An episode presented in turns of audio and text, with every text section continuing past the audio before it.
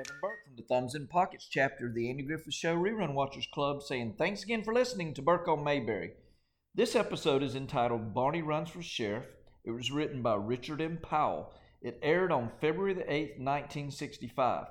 Andy has decided to possibly take another job in the state of Minnesota. So this episode opens up and Barney is upset because Andy's thinking about leaving again. And I mean, Barney's really mad at Andy and is trying to obviously wants to keep him in town. Um, but after a little bit of discussion, Andy finally calms Barney down by convincing Barney that he should run for sheriff. You know, it sort of builds his confidence up a little bit, telling him how he's ready for the job and so forth.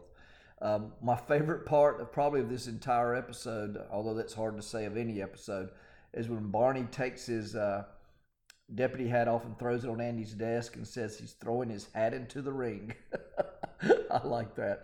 But anyway, um, the next scene, we're at Andy's home and we see Andy in the background on the telephone, Aunt Bee and Opie on the front porch. And what happens is Andy hears from uh, Crumpacker that the job was given to someone else's relative within the company.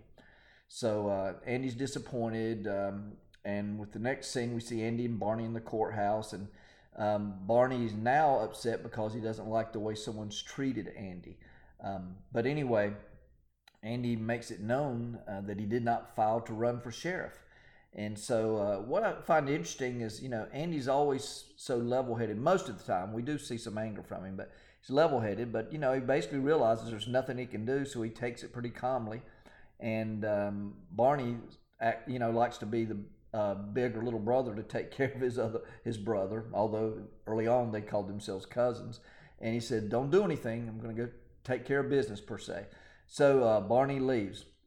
In the next scene, we see that Barney has called a meeting with several people from the uh, town of Mayberry at, at Andy's house. Andy's not there yet. And basically, it's to pro- provide support for Andy as a write in candidate. Andy walks in and uh, he's very delighted to see that he has this kind of support. And, and Barney, being the spokesperson, even volunteers to be Andy's cam- campaign manager. And again, think about this Barney cares for Andy so much, even though he could run and be sheriff he's going to step back and campaign for Andy against himself.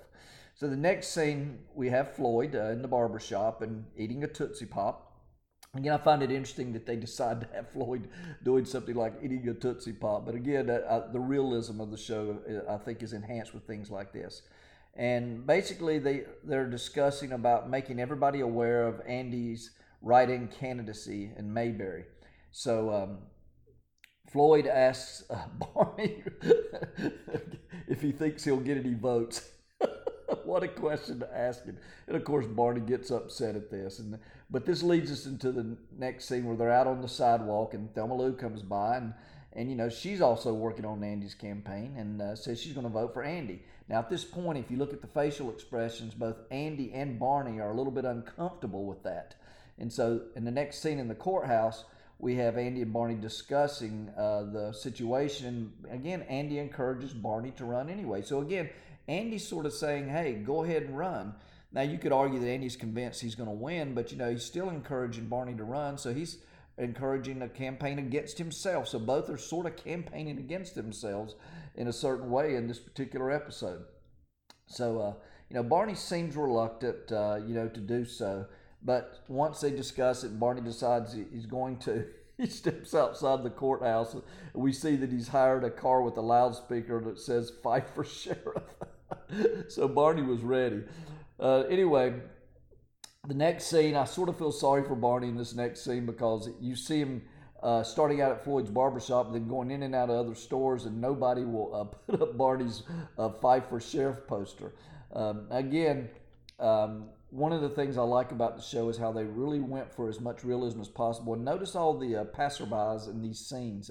Uh, Barney almost running into someone as he's coming out of the store, people walking by, and so forth. Again, makes it realistic uh, because there are other people in the town. So, in the next scene, we see that uh, Floyd and Andy are in the courthouse talking about Barney's situation. Barney comes in, you know, he's he's ticked off because of what's been going on, and he feels like Floyd and Andy are having some kind of uh, campaign strategy. So Barney really gets upset and he challenges Andy to a public debate. You know, I like Andy's response, oh, what are we going to debate about? so uh, in the next scene, of all people, Floyd is the moderator for the debate.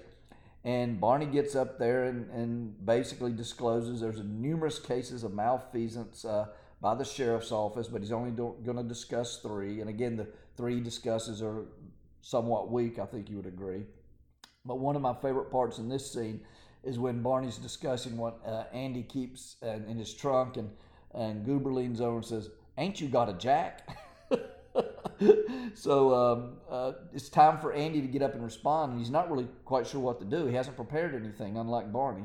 So uh, as usual, Andy gets up and responds with common reason. And and I love how he ends it. He says, "You know, I've been sheriff for 12 years. You're either satisfied or you're not." And so we'll find out tomorrow. So again, uh, again, Andy uh, basically just saying, you know, you either like me or you don't. So if you like me, vote for me. If you don't, vote for Barney. Well, this speech sort of puts Barney back into uh, the real world, and he realizes that he's probably gone off the deep end again. And so at this meeting, he publicly endorses Andy. And, and then right after he does so, and he's congratulating Andy, and everybody's happy again, we hear the, the guy with the car and the loudspeaker yelling, Vote for Fife, the people's choice. and Barney said he told him to stop at 9 o'clock. Anyway, the final scene, a lot of times this is cut out of many of the episodes on television now. We see they're at the courthouse, and uh, Andy um, asked Barney about all the posters he had made up, had 100 posters made up, and he asked him what he did with them, and Barney said, Well, my, my room needed wallpapering. so imagine walking into uh, Barney's room and you see all these Fife for Sheriff posters as wallpaper. I think that's hilarious. So, again, another good episode. And again, uh, trademark of the Andy Griffith Show are characters caring about each other, and this certainly comes through in this episode. So here's the uh, trivia question. During Barney's speech, how many cases of malfeasance did he say occurred in the sheriff's office? Again, how many cases of malfeasance did Barney say occur in the sheriff's office?